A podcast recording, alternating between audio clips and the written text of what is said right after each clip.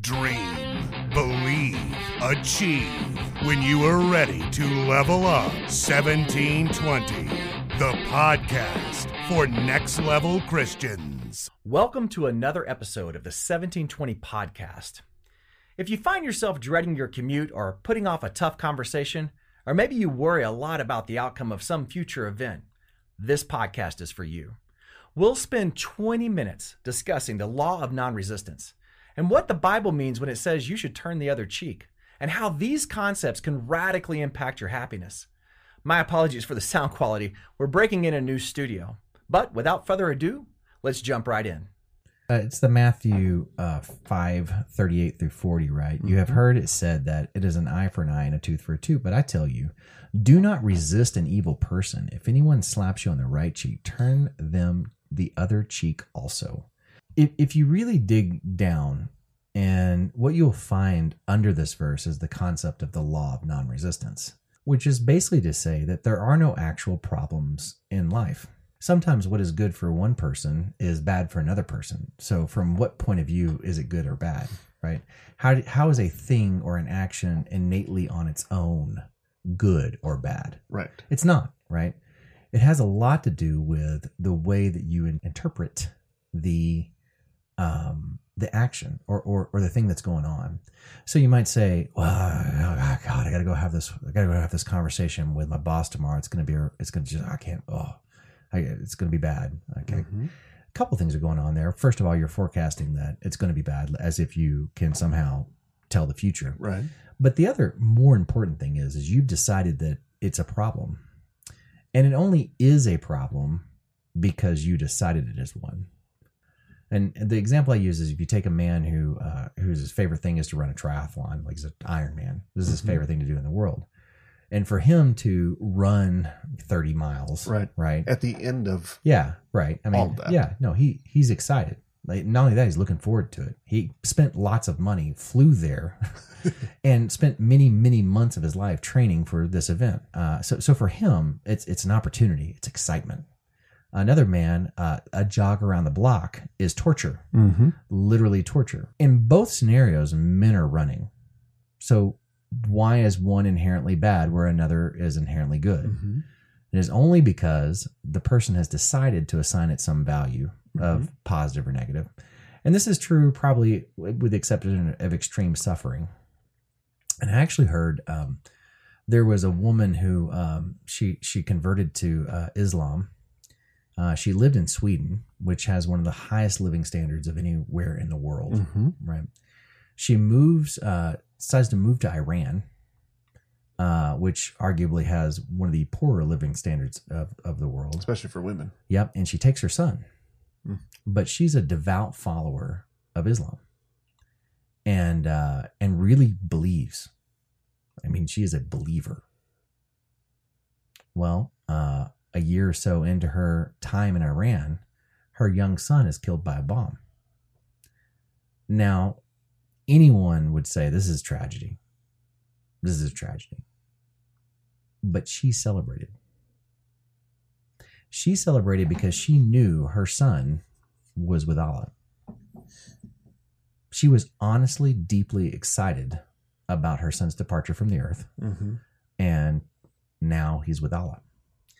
And in some ways, you know, even mourning the death of a child is selfish because what you're really mourning, if you truly believe in Jesus Christ, mm-hmm.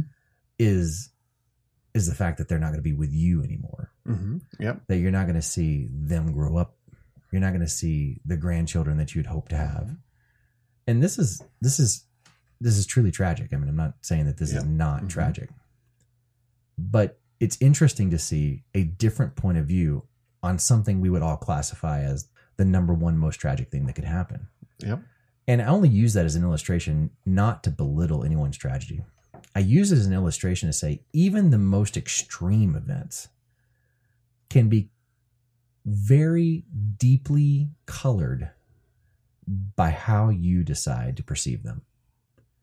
If you decide to perceive them as a tragedy, they are absolutely a tragedy. Mm-hmm. If you decide to perceive perceive them as not a problem, then it's not a problem. And if someone slaps you in the face and you're the kind of person who seeks out these opportunities to demonstrate your commitment to Christ, Mhm. you might look at that and say, well, here's my other cheek. Mhm. And in some ways, I think that's what the Bible's trying to teach us here.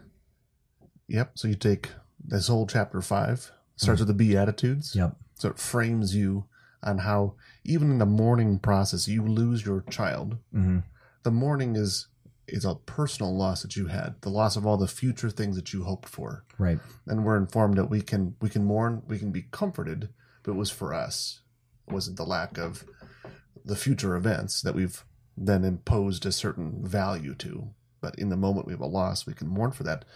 But the the entire bookends are be the salt and the light, and then all of the laws, these negatives and these positives, they all show up here: adultery, divorce, eye for an eye, and then it all lands on love your enemies. Yeah.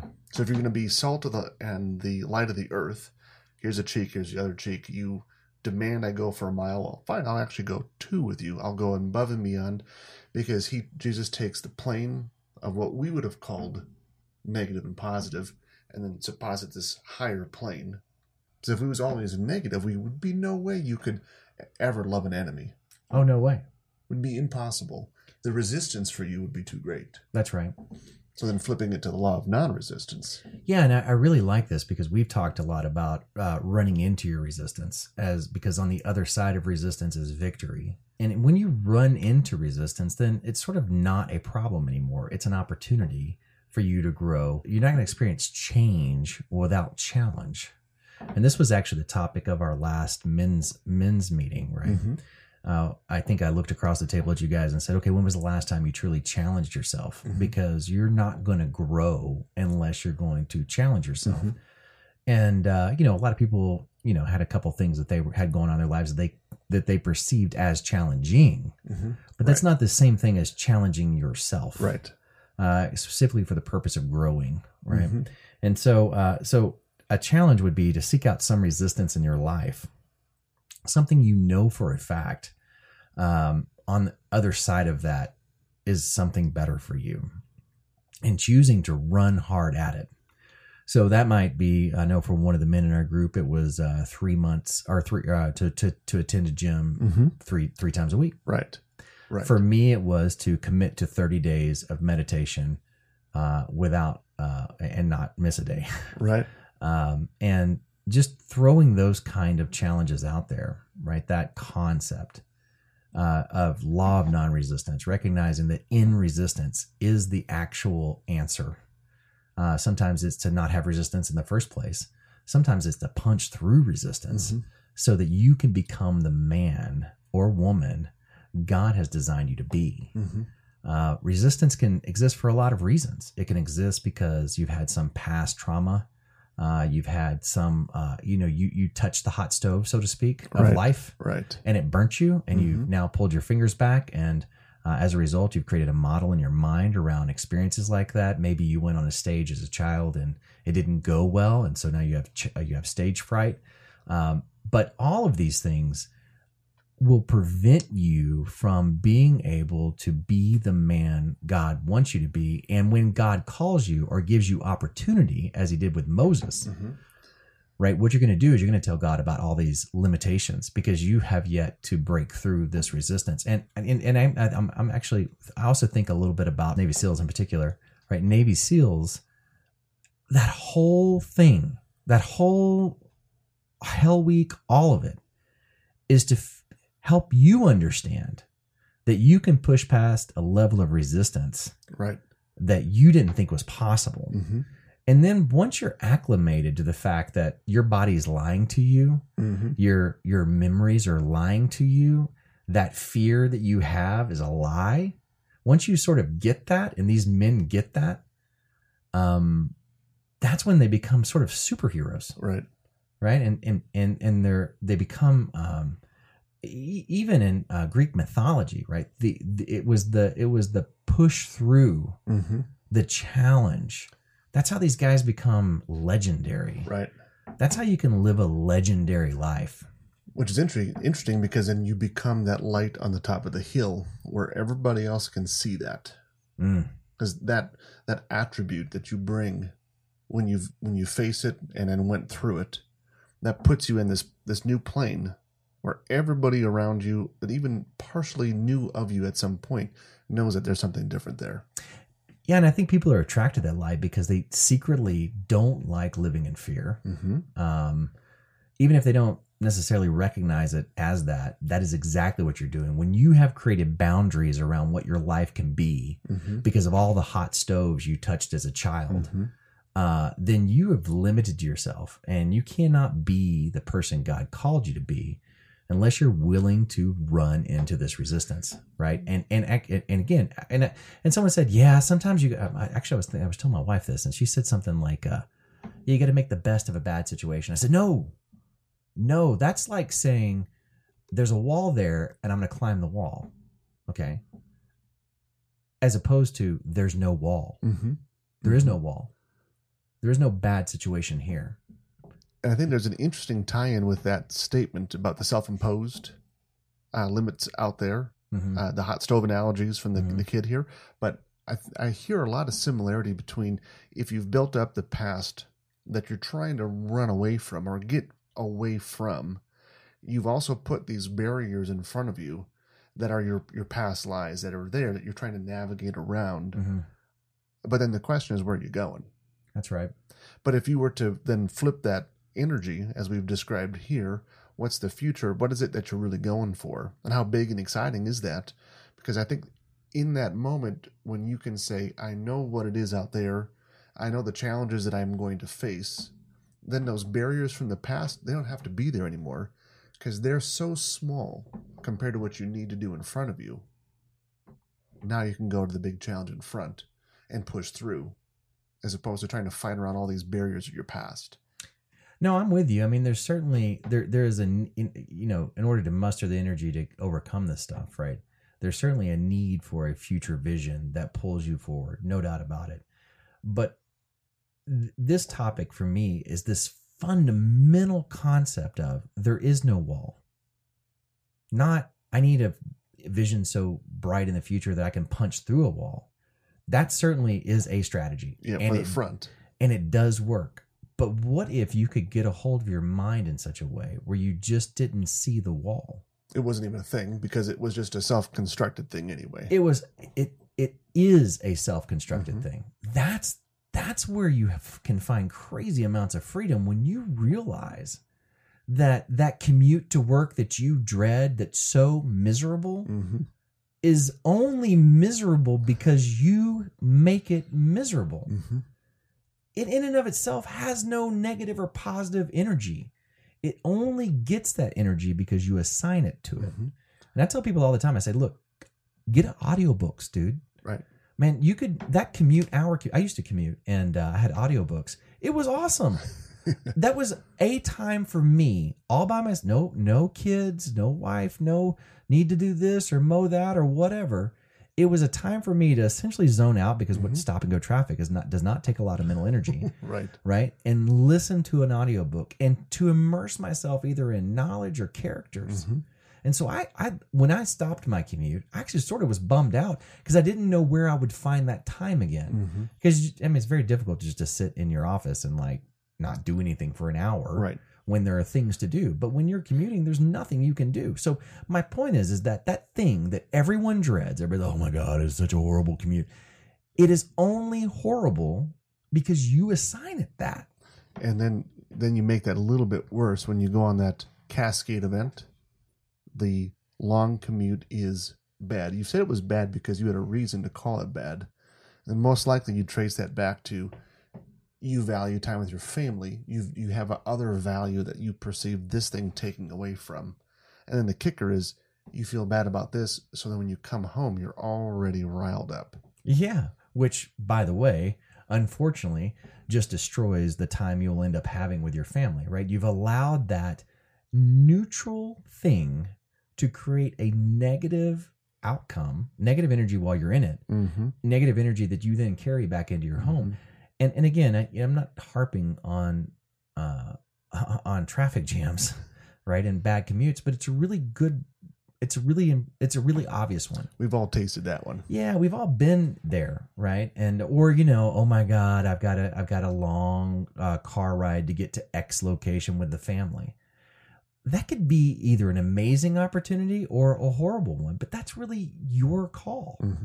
And I think when when you can sort of get to a place where you say there is no wall, right? Not I'm going to make the best of climbing this wall. I'm going to put on a smiley face while I endure, mm-hmm. but to actually come to a place where there is no wall.